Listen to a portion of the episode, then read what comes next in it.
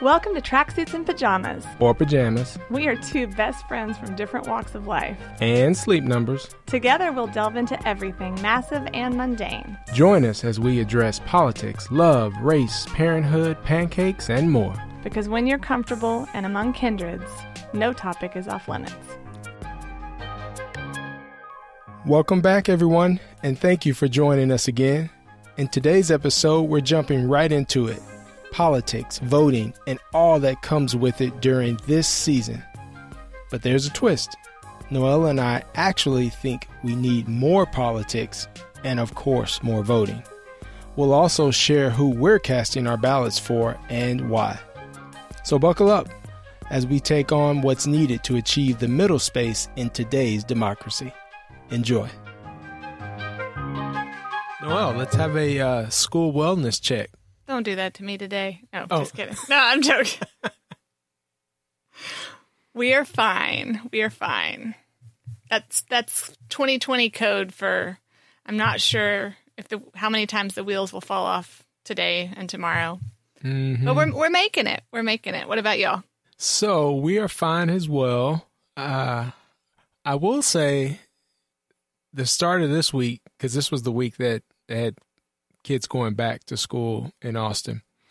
And our son was like, I want to go back. And we're like, ah, buddy, don't think you'll be going back uh, anytime soon. We'll still do it virtual.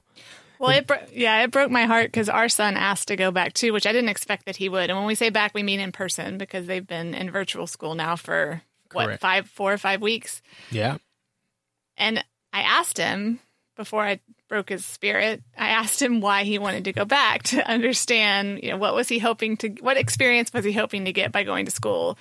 And bless him, like all the things that he listed were the things that they can't do right now. And so it actually turned out to be a pretty interesting conversation because he just kept listing things. And I kept saying, well, they're not able to do that right now because of the virus. And then he would come up with something else. And we went back and forth. And finally he said, I don't know. I just want to be there. And I said, I know. We, we all want things to be back to normal. it's weird that this is probably the only time ever that a kid has wanted to go to school and the parent, I'm talking about my household, and the parent has been like, no, no, you can't go to school. So that, that has to be a 2020 thing. I think that the district has handled it really well. I've saw, I've seen a lot of great responses from our school. I know the teachers are doing an amazing job, the staff, the administrators. I mean, I've seen nothing but glowing reports so far. And so I know it has to be a big challenge and it will continue to be a big challenge because our school, and I think yours is too, but most of them are doing rolling attendance returns. And so what that means is the kindergartners started first in our school and then each week more and more kids up to a capacity get to campus. And so mm-hmm. for our third grader, for example, there's only one kid in class in person right now with the teacher, but that will start to shift in two weeks when the, all the third graders have an opportunity to go back.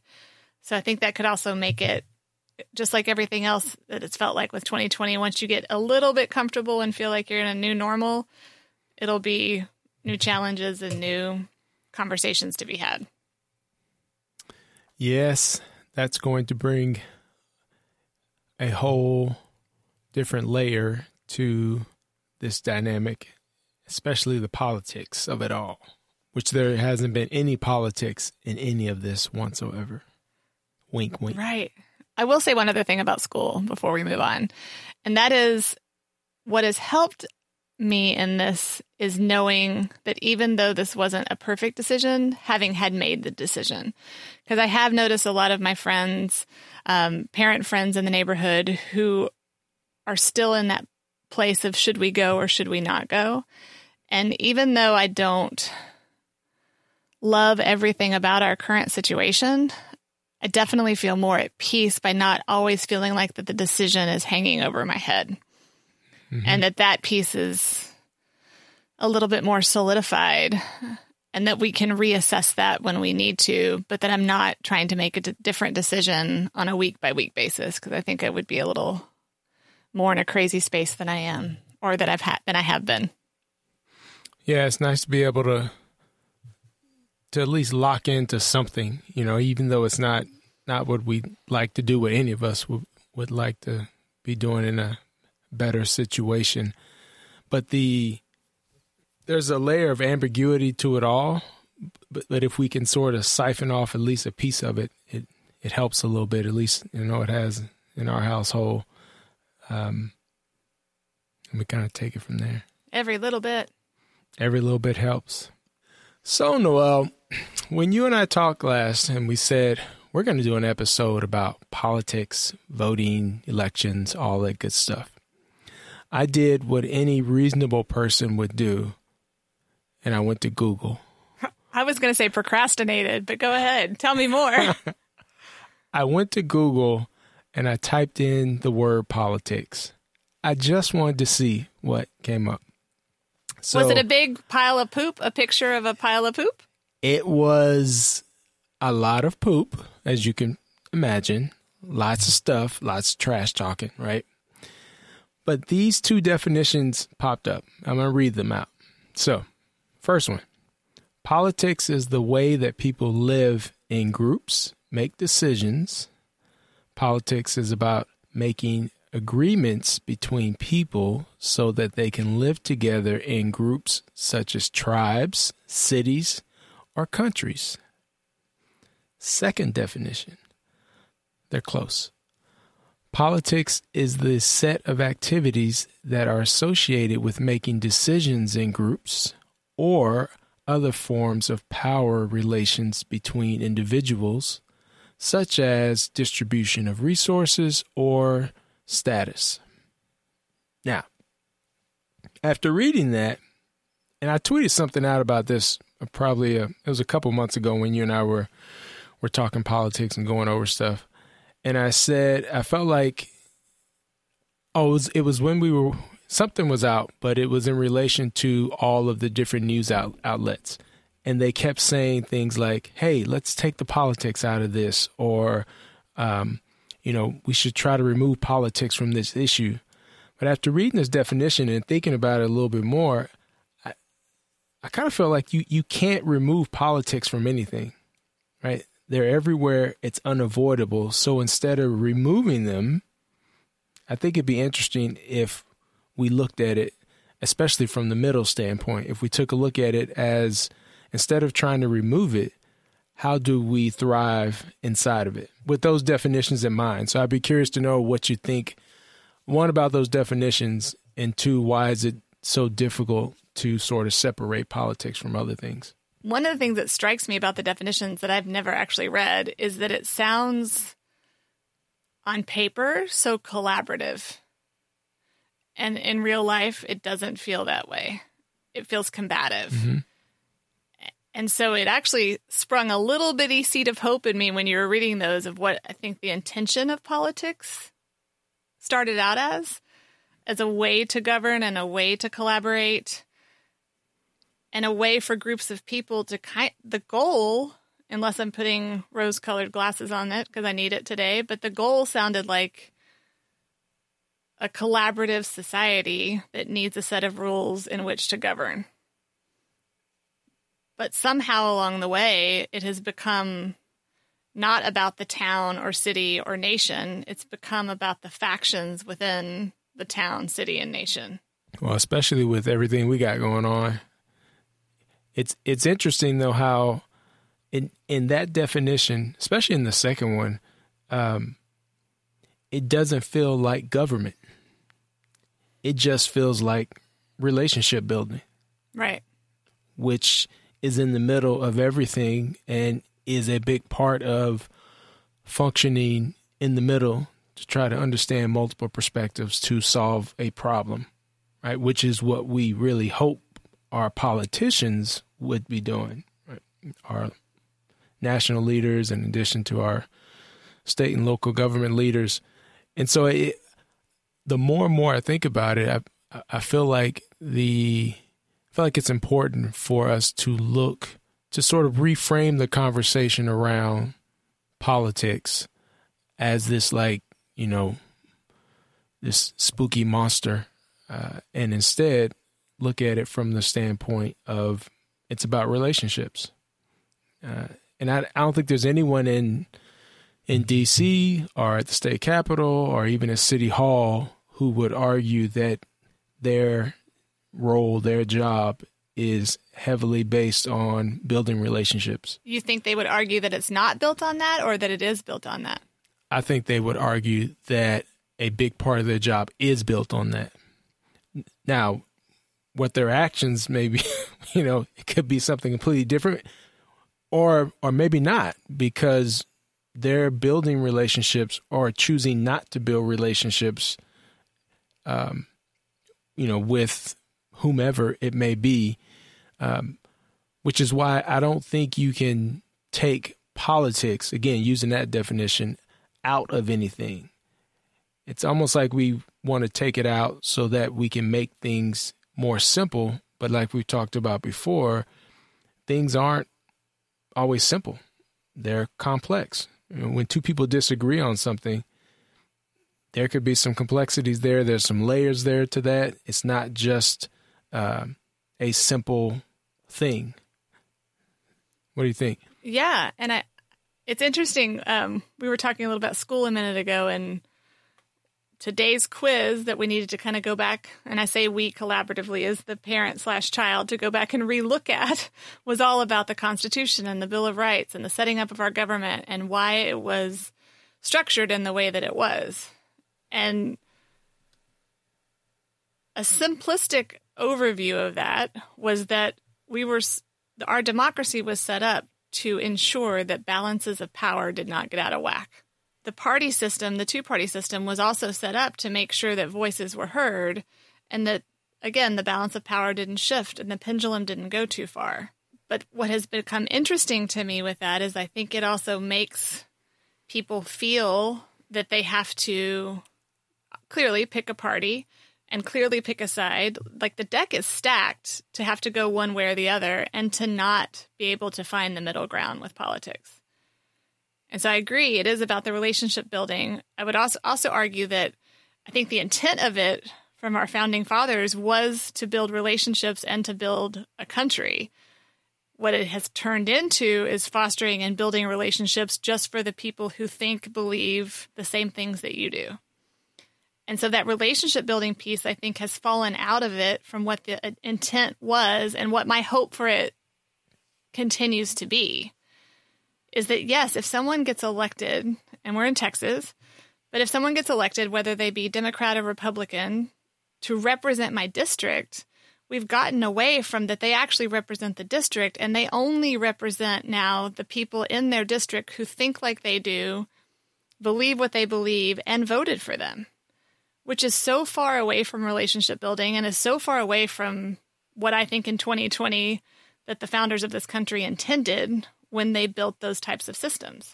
I, I totally understand what you're saying, Noel. It, it's almost like we need to put politics back in instead of trying to take it out when you talk about politics in the way that we've been discussing. Because if it is about relationships and it is about really digging in, trying to solve things, trying to figure stuff out, well, to your point, that hasn't really been happening.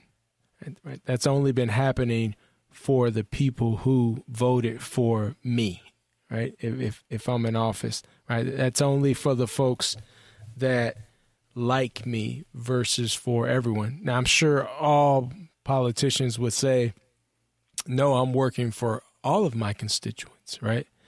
Uh, but when you take a look at the issues or you take a look at the tone or the rhetoric, you know that's not really the case.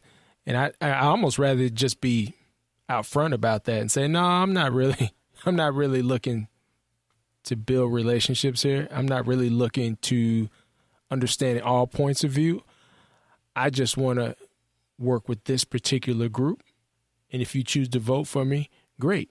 If not, then we can move on. Like that, that would be a little bit more genuine. Uh, but that wouldn't be, in the sense, true politics in my opinion. Which, by the way, I think it it's just interesting that the the definition of politics that we talked about require you to be in the middle and to solve those difficult problems, like to really put in the work. I think the thing about the middle and putting in the work and to adhere to that definition of politics, it also requires a great level of empathy, which I would say is almost completely absent in our political conversation today. Get out of here. I know. It's shocking. Empathy has taken taken the long way around. Yeah, it's definitely walking around the track. It's not sprinting. That's for sure. Well, and which, you know, you and I've talked about this before that there are certain roles that it's almost like empathy should be a big prereq, right? Like you, sh- you should have a body of empathetic work to show for, um, or you should be heavily trained in it, right? So if you're if you're a teacher or if you are uh, uh, law enforcement, right? or if you are a politician, right? You should like these are things that you should have. Um, I think you you and I have talked before about how uh, teachers, which we were talking about teachers with our our two the three students that we have and them being in school, and how uh, a lot of people could learn from educators on empathy skills and how to apply them because they have to educate every child that comes into their classroom. Right? And they have to take a look at each child and sort of assess where they are and figure out a plan to help move that child along. Right. And it may be a different play that they have to call for each individual child or for a particular group in the class. Right. That's that's true empathy. And they got to get them to the end of the year and try to get them to the point to move on to the to the next grade right? It's not like they can say well you know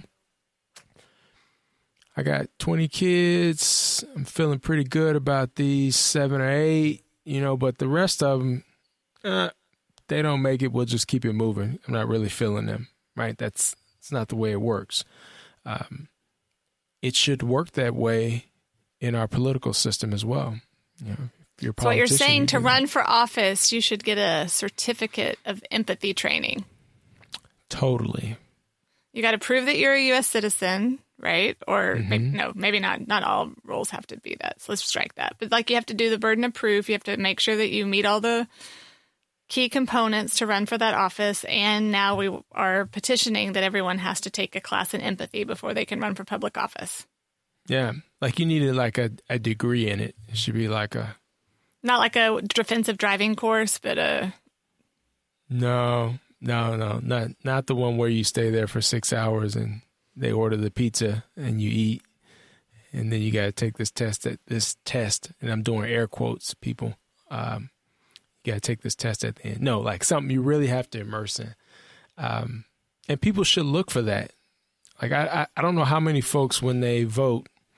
Everybody go vote, by the way early voting starts in a lot of places vote, or vote, started already. Vote.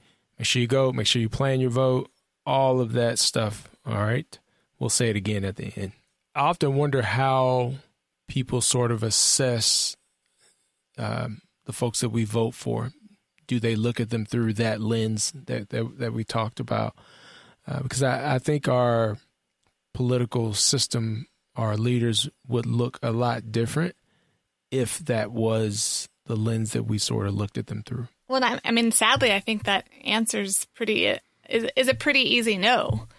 You know, I think that there's a few things that contribute to that. I think I think people are called to serve as politicians for different reasons. And even the most altruistic of them immediately start getting beaten down. And I think it's really hard to show empathy when you're being attacked consistently and from all sides. And mm-hmm. I think it becomes easy, even for people who are well versed in the middle, well versed in empathy, to get into a defensive posture. And then you kind of get yourself ungrounded from center to start trying to diffuse the attacks, but then also, unbeknownst to you, perhaps at the beginning, you're in a game now that you have to play. That game is rigged against empathy all the way. And I think there are a few people who can make it all the way to great positions of power and maintain that sense of empathy. I think that there are unfortunately numerous examples of people who either never had it to begin with or lose it a little bit along the way. It's like a little bit of the empathy just gets chipped away over time. I, I often wonder how, how many how many politicians start out with um, I'm not gonna say I'm gonna say it. No, no. Yeah, I'm I'm gonna say it. I'm gonna say just it. say it. How, how I wonder how many of them start off with this sort of naive viewpoint of, "Hey, I'm gonna go in and I'm gonna make these changes and I'm like Mr. S- and, Mr. Smith goes to Washington." Yeah, like I mean, you know, cue the the ad, right? You could just see see the the ad running on TV, and then they get in there and it's like they just get dirty, right? Like they they come in first to get a little dirt around their ankles, and then you know by the end of their first year, like the dirt is up to their neck, you know, on on on their little suit of, of all this stuff. Um, and then they start playing the game that you that you just talked about versus um, having empathy, trying to solve things from all problems. I think some people play the game out of survival, and I think some play the game because they enjoy it. And I think that there's a difference, but I think it it manifests in the same discord of yeah, sometimes you have to throw a punch to get the bully off of you. But then when that becomes your environment and that becomes the air that you breathe, I think it changes people. I'm not saying everyone. I, mm-hmm. I wouldn't I wouldn't paint with that broad of a stroke, but I do I do believe that there's a lot of people that start out in politics really wanting to make a positive difference for people. Yeah, the the political system reminds me of you know we had our previous episodes on race, and one of the themes that's really come out of this past um, uh, it came out of this past summer was that the system is not broken; it was built that way on purpose and it's functioning well, right? which is why we have the problems that we have.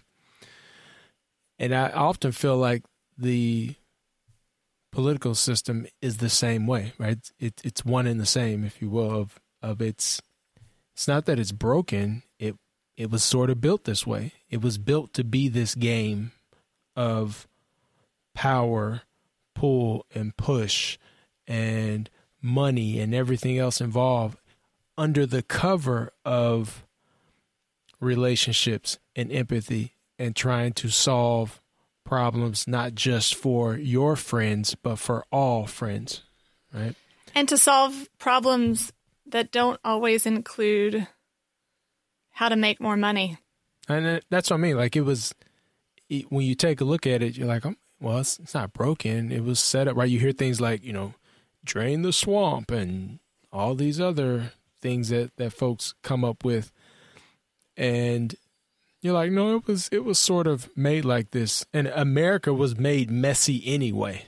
It's not a secret that this country was built on race when you fast forward to where we are right now today it's not a shock that we still have the problems with systemic racism and bias and prejudice it's basically been around since the beginning. Not basically, it has been around since the beginning. So again, it was built this way, right? It didn't it didn't turn into a swamp like in a certain period and now we're trying to get out of it, right? That that's that's not the case, right? It it, it is what it is. Um which makes me feel like again the importance of saying this is the environment that we're in. This is what this is. Let's stop trying to take it out or act like it can be removed. Instead, let's roll up the sleeves and dive in deeper and get in it and figure out ways to navigate it. Right? Because removing it is not, at least in my opinion, I don't think is is is not realistic. I, I almost feel like what's what's more realistic is all right. This is this is what we're doing. This this is how it's this is how it was built. It's how it's made. All right, got it. Now let's now let's go after it this way. I'll use a football analogy because it is football season. You know how I feel about that.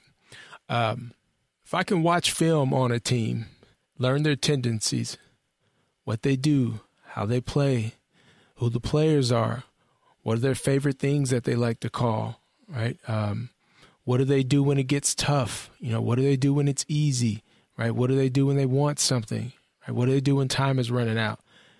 If I, can dive into all of that and understand it, then I am much more well equipped to defeat them when I play them, right? Or or to to win that, if you will. Now, I use the football analogy, right? And that's wins and losses, ironically.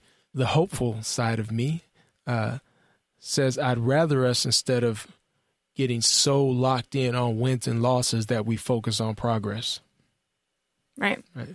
And we focus on progress and we we use the wins and losses as steps along the way to progression. Right. That would that would be ideal. But to use the um, the football and game analogy, I think it, instead of running from it and saying, you know what, let's just get rid of these. Let let's just ignore or you know let's just remove this part of the game out. Let's let's do this. Like you could spend a lifetime trying to remove it, or we could go right now and say, this is the game. This is what's happening. All right, I'm coming up with some new plays for this. Right? I'm coming up with some new stuff for this that hasn't been seen before. You know, and I go ahead. No, I was just going to say that it's also based in reality because one of the things I noticed about myself, and I feel like I hear a lot in conversation, is it's a notion that is not based in reality, and it becomes kind of this waxing poetic about what what could be, right? And it's not based in what is actually happening. I have been guilty of this, of saying we should demolish the two party system and everything would be okay. But to your point about being in it and knowing the environment that we're in, coming up with these ethereal, pie in the sky, wonderful scenarios of let's make sure that racism is abolished. That is a nice soundbite, but I think this is the point you're also making with the film analogy is that it's not going in to do the work to understand where we really are. And it's a bypassing of the work that would need to get done in our true environment to make anything better. Mm-hmm.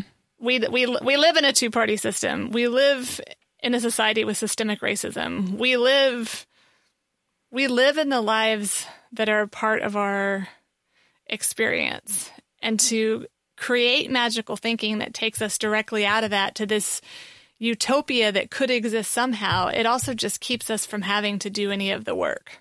I would much rather see us embrace it and lean into all the complexities of it instead of trying to strip it away and simplify it.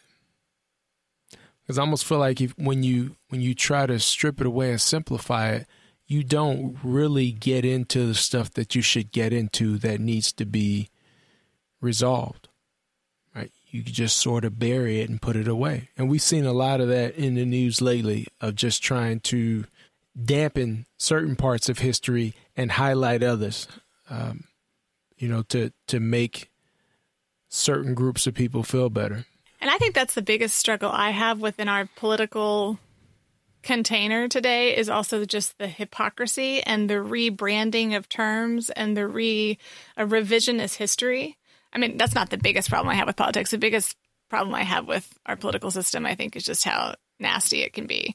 But above and beyond that, it's the biggest pieces for me that are so hard to reconcile is first the desire to stick our head in the sands and to pretend like the past is the version of the past we want it to be, which is sunshine and rainbows, American pie. The second point that I was going to go towards is just the hypocrisy of it all. What I mean by hypocrisy is, for example, I hear a lot of conversations about how we want to go back to the basics and that we want to make sure that we are um, adhering to the core values of our country. That's a great soundbite. I love easy sound bites.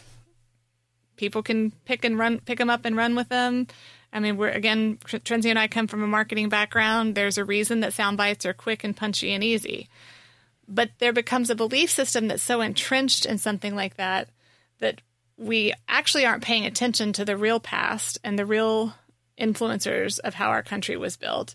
And then it leads to this hypocrisy, which is so prevalent. And I think that's for me the hardest thing to swallow is how overall we say that we're fighting for something. I don't even know. Do y'all know what I'm trying to get at right here? Like, it's what pisses me off is hypocrisy, and I want to slam the Republicans for it, but then I also know that we're doing a a podcast about the middle, and so I'm hesitant to like go right at it. Well, but both, I was just gonna say both sides say a lot of the same things. Like I've been Right. seeing a, a meme on Twitter lately where it's like it'll be like Republicans, we're never gonna get rid of fracking, and then it's like Democrats, we're never gonna get rid of fracking. Pride flag, rainbow, black square, black fist, and it's like. It's like you can keep shooting all these things at us, but we know you're not going to do real change. And I think, anyway, I have like this. I hate when people are like, that's not what the founding fathers wanted. And I'm like, the founding fathers were 22 year old white dudes. boys? Slave owners.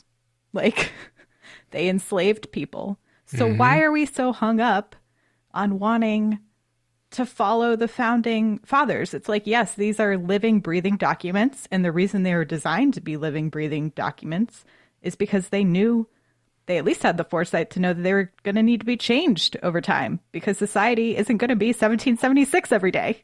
It's not 1776. I feel like I'm doing Hamilton now. We're Yeah, not, we're not gonna have buggies. And one, I mean, there's another example that, and Mariah, I think that's a great one. I hear a lot about the importance of democracy. I hear a lot about the importance of our com- our country functioning the way that it was intended. To your eloquent point, that our founding fathers intended, or what democracy means to me. And yet, some of these people who go on and on about how important the Constitution is and how important democracy is are also the same people who try to suppress voter turnout. And the reality is, like, if you believe in democracy, then you want it to work. You want everyone to come and vote. Did y'all know there's no such thing as voter registration in Canada? Everybody's voted. I mean, everybody's registered. Yeah, you don't you you just show up. But as long as you have a social like as long as you have like a, a you know the same thing as social security number up there it's a social insurance number. As long as you have that number, you get to vote. Exactly. So the fact that it even starts with voter registration, which then is then another way to suppress the vote, is so problematic. And if you actually believed in democracy and you believed in the core tenets of what was the intention of our country and the intention of a democracy, you would want everybody to show up and vote. And then you would actually work harder to make sure that it's your policies and your approach that win you the position and not feel the need to keep people away from the polls in order to assure a victory. That's the mm-hmm. kind of stuff that sends me a little bit off the cliff. I mean, we just came off, we were talking, Uh, voter early voting starts in Texas on October 13th, Tuesday, October 13th. The governor opened it up. I think it was six days early because of the coronavirus to ensure that people had a chance to vote. The Republican Party in our state took that policy to court, to the Texas Supreme Court, to try to take it back down to fewer early voting days. There's only one reason to do that. The reason to do that is that if you're afraid that more people are going to vote, that you then are not going to have the turnout that you want, or I'm sorry, the results that you want. That means, pardon me, but that means that your policy, you're afraid that your policy is not you're afraid that your policy is shit and that if more people come to vote that you're going to lose that takes the intention of all of this right out of the right out of it because what it should be is that your policies and the way that you treat people and the way that you govern and the way that you relate to people is good enough on its own merit that if the world came out to vote either you would win or you would then take that as an opportunity for growth and for learning and do a course correction for next time. How do you need to get better to govern us better? You know, it's ironic about the Texas Supreme Court ruling. Uh, for those of you that don't know, um, our governor is Republican. so, so yes, our- I'm sorry. I should have pointed that out. Our Republican governor opened it up so that more people could vote. And then the state Republicans sued him and that ruling and lost. So as we're recording this podcast, we believe early voting starts next week on the 13th. The court ruled, yeah, that it can start on the 13th. Yeah. But uh, I think the compromise was then Governor Abbott has reduced it down to only one absentee drop off box per county. Right. Which the lunacy around that is very difficult for me to wrap my head around. When I see that, all I there's only one excuse for that. And that's when I start to get a little spun up and honestly I do get out of the middle on it. Because back to my original point, why wouldn't we want everyone to vote? In a in a pandemic, why would we have one place mm-hmm. in Harris County that is over 4 million people? Thank you. I was going to say ginormous, but I needed the stats. It's ginormous, over 4 million people, and we are going to have one box. One box. And that even, I mean, you, it's 4 million people and it's a vast geography. I mean, we, yeah. I have, my best friend lives in Houston, my other best friend, Trenzio. And we have this what? joke, we have this joke that we'll, it's, it's just down Westheimer and just down Westheimer can be an hour and a half a long drive. way. yeah.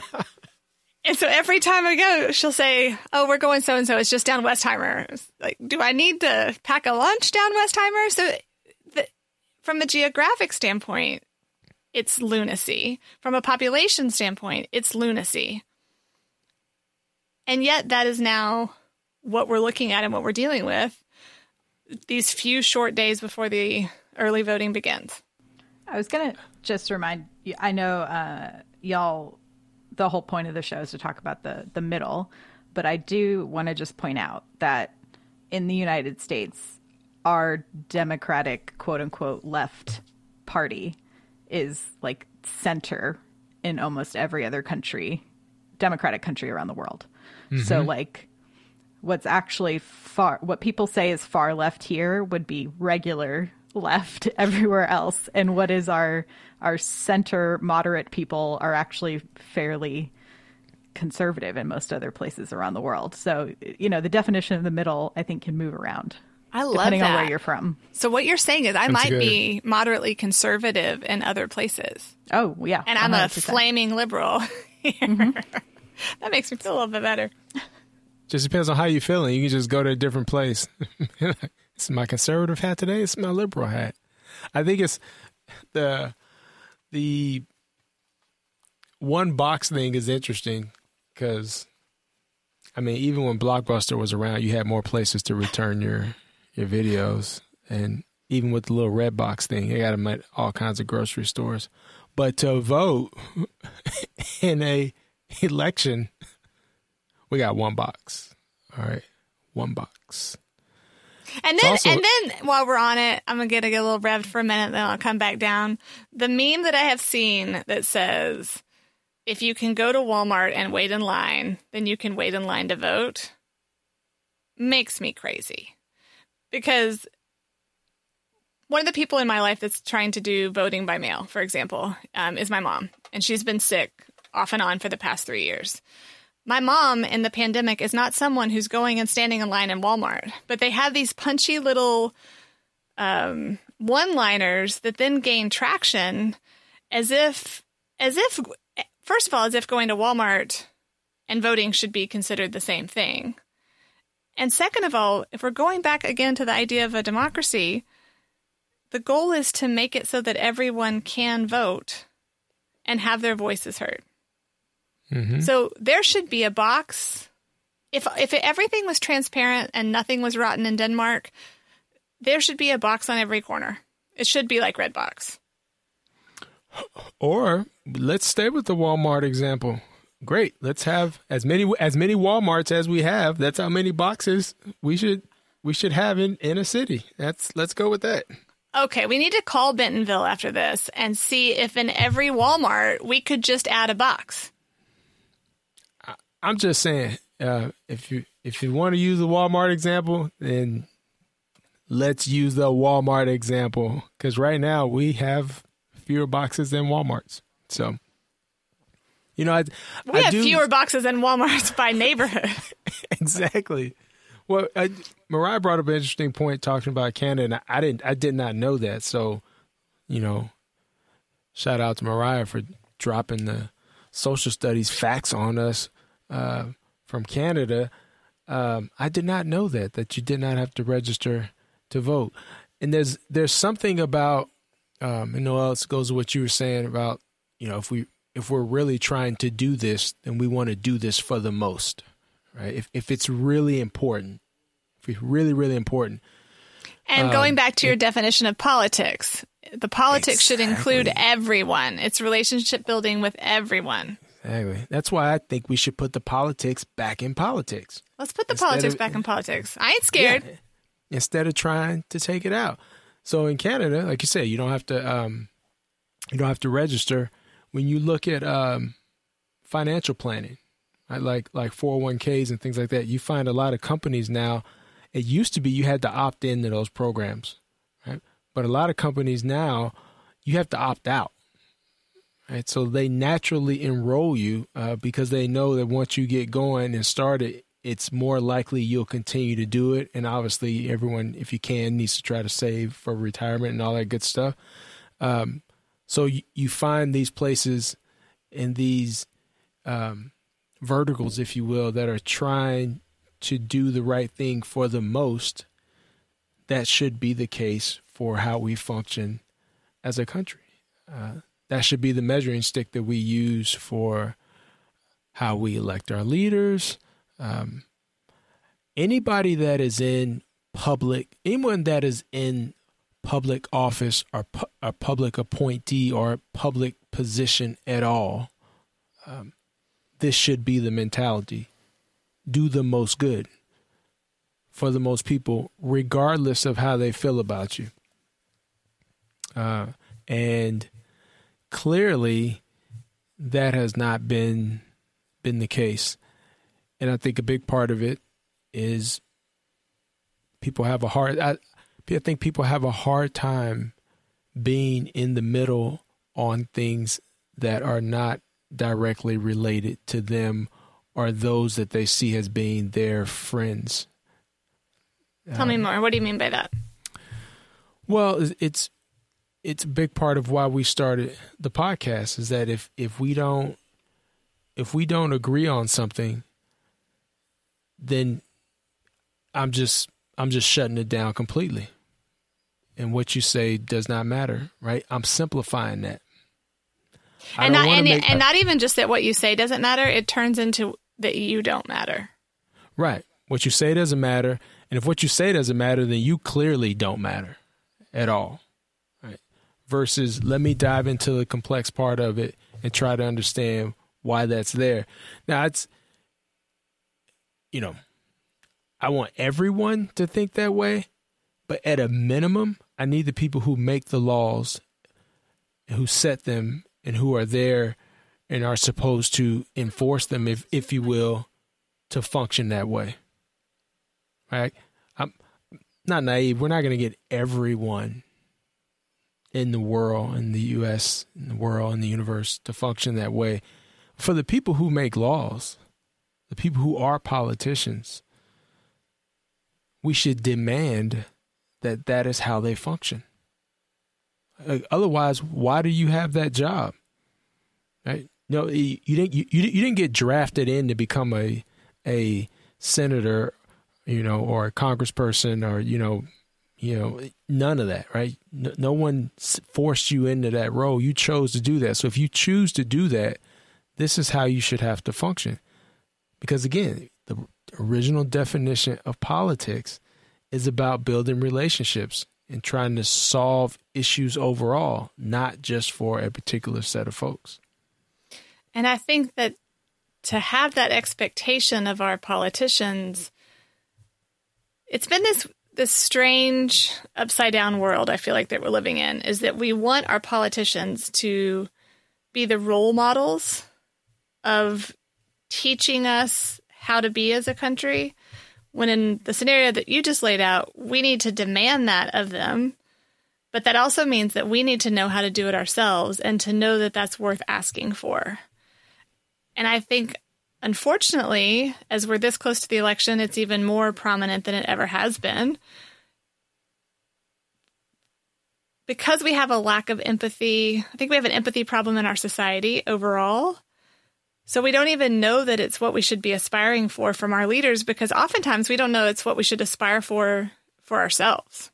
Well, did you um Uh, I don't know why I was going to ask. Did you watch the debate? Which So- one, which one? Since this will by the time we're by the time this episode comes out, we will. Are you talking about the? Hopefully, have had more than one. So, did you watch the? Um, I know you watched the vice presidential debate, right? I did. Yes. So, do you remember the question that was asked um, that the moderator read from a student? I think I think it might have been in eighth grade. I think it was an eighth grade girl. I think her name was I- Brecklyn or something like Correct. that. I, I think you're correct. Do you remember the the question that was asked? Yes. I don't remember word for word, but but basically, for those of you who are listening and might not have might not remember the question, I'm going to paraphrase. But, but she was she was basically asking um, every time she watches the news. This little girl was sent this question in. She said every time she watches the news, all she sees is arguing back and forth, this side, that side. Um, so forth and so on, right? All the bad stuff that you could expect that you see when you when you turn on and you and you watch the news. And her question was basically if we're supposed to all try to work together to solve things to make things better, um, you know, what's how are we going to get there? What's my takeaway when this is all that I see out there, right? And, and basically, she was kind of throwing it out there, like, "Hey, give me some hope, give me an idea of of something." And I, to your last point that you were making, I, I feel like this generation is is looking for that right? And if if i could say one thing to them is i'm like if that's what you want uh, what that little girl wrote if that's what you want your expectations should not change. It's like her expectations as an eighth grader are correct as she goes on in life as we go on in life it's like it starts to get messed up but her expectations are right on the money right they should not change at all, right? They should stay right where they are, and she should vote based off of that. Um, so basically, what I'm saying is we need eighth graders to run the country. I actually think eighth graders should be able to vote. My my son is in third grade, as we've talked about, and he, my son is in third grade, and he really wants to vote. And sometimes I think that they may have a better pulse on what to vote for and whom to vote for than the adults do. Totally. They they totally get it. And and you know, so some adults would say, "Oh, they're kids. They got this, you know, kiddie view of the world." But no, abs- actually they're correct. So the true definition of politics, they get. Right? I, th- I think we were talking before. You were saying that you were working on something with your son, and they were talking about the different branches of the government. Right? Kids, the the children actually have it have it correct right now. I, I find it ironic that we are teaching them about politics because I actually I actually feel like we're not really we're not teaching them about what politics really should be. Right? We're teaching them about what it is right now, uh, and so you know there's there's an opportunity there to learn. I mean, how, how many times have, have we talked about how our children teach us so much about ourselves? When I when I I watched the whole debate and got to, got to that question at the end, and I was like, man, that, it should have led with that. Way, way to way to represent Brecklyn. Brecklyn holding it down. Well, and I also found it sad and emblematic that the response to that question needed somewhat to be danced around. Because what we what we had also just seen, and of course it's a debate, but what we had also just seen is more of the same, and then we end on that question, and then it it's almost a little hollow because it just reinforces again that it's not it's not happening and a lot of the people in power don't believe it's possible. Even the term the term reach across the aisle has always irked me a little bit. Because it again it illustrates that division from the get-go that there's an aisle to be reached across when in reality it should be that you're collaborating for the greater good. And I will say that that both parties suffer from that. Both parties are in the fight. Both parties have great examples of hypocrisy and failure and flaws and not doing what's just for the greater need, but what's fighting for their side. And mm-hmm. yes, of course there's there are elements that I align with and I want someone fighting for my voice on those elements. But I want it for the greater good and not not at the expense of others. Right. That's that's that's a that's a key point to pull out, right? Want it for the greater good, not at the expense of others. That's that's because the the greater good often I think is what all of them would say they're shooting for. But the expense of others, not much time is really spent there. And the filter I try to put on it that I'm not saying I'm perfect on by any stretch of the imagination is that it benefits it's not about how it could benefit me and it's not my version of the greater good. That I listen to others on what the collective version of the greater good could be and not what my myopic view of this pristine nation might look like. It's not Noel's version of the greater good.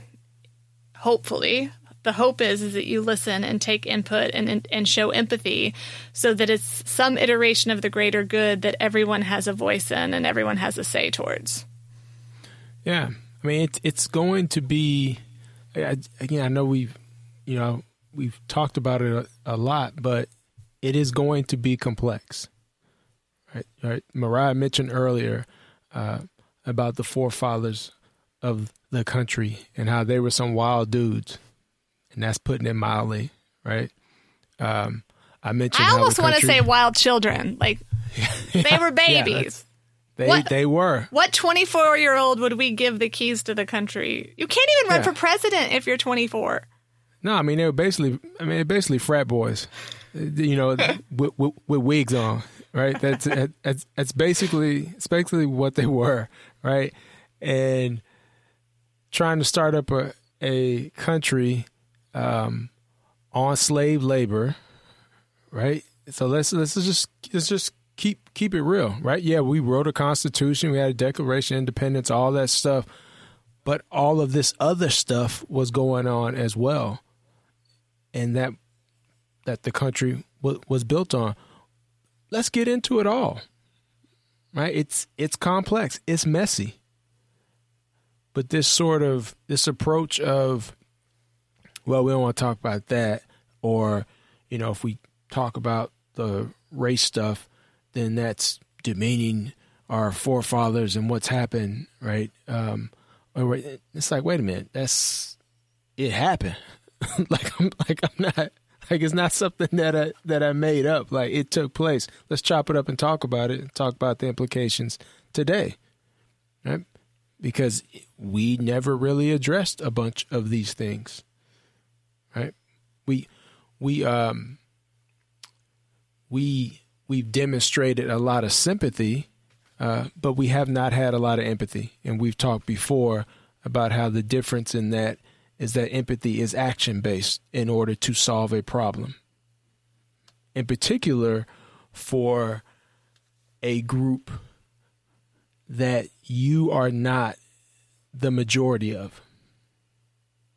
Right? Like like just st- just stop on that concept. I, I'll give you one. How about if for every Republican, for every Democrat that is elected, the way you're assessed on whether or not you'll get reelected is how well you did something for the other party. Right? How how how well did you I don't I don't need to see what you did for the people who voted for you. Or how well did you do for your constituency, right? How well did you do yeah. for the people actually in your district? Actually yeah, from like, your state. Exact all the people. Right? So either all the people in your district, all the people in your state, or, you know, like I was saying, I'll I'll play your party game. But but let me see you do it for the folks who are not in your party. I mean, just imagine imagine the work that would really have to get done if that was the case. Right? Then you can sort of strip away a bunch of this other stuff. Then you could get down to real politics. Again, put the politics back in politics. So at the end of the day, what does that mean for voting?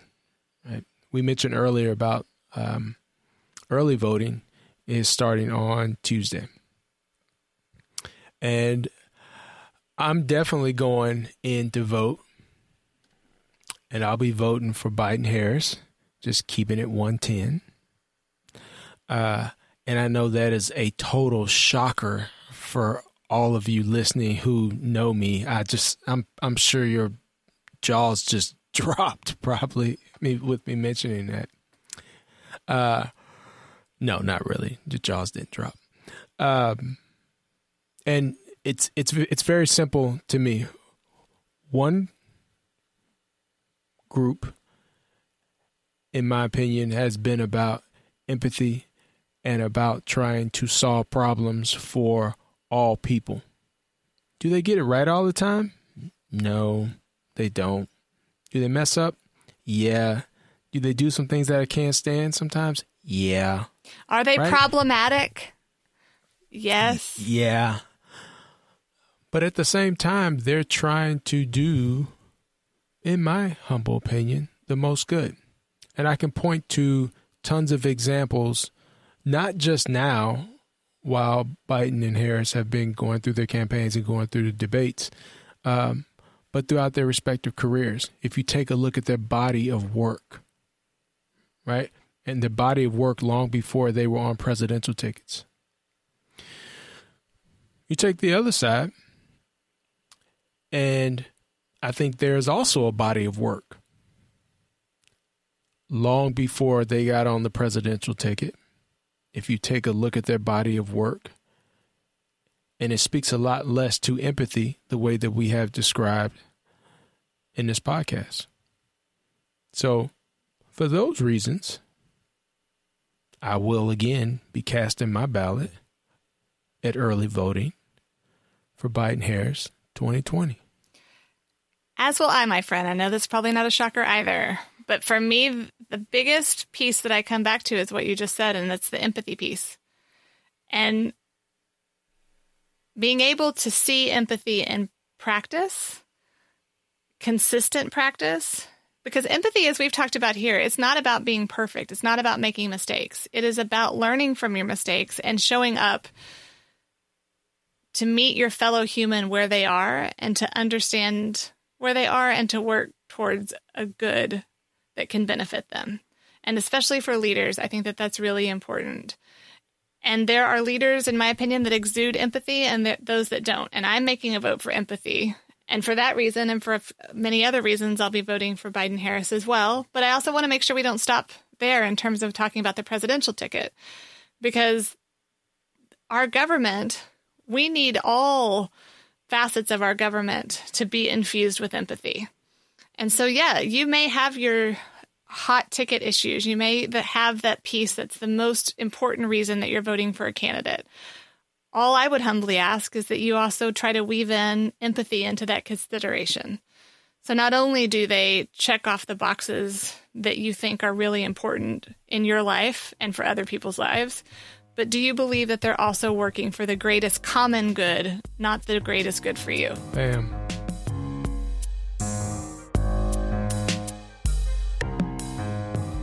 Thank you so much for listening today. We hope you enjoyed the episode. If you did enjoy, please subscribe and share with your people.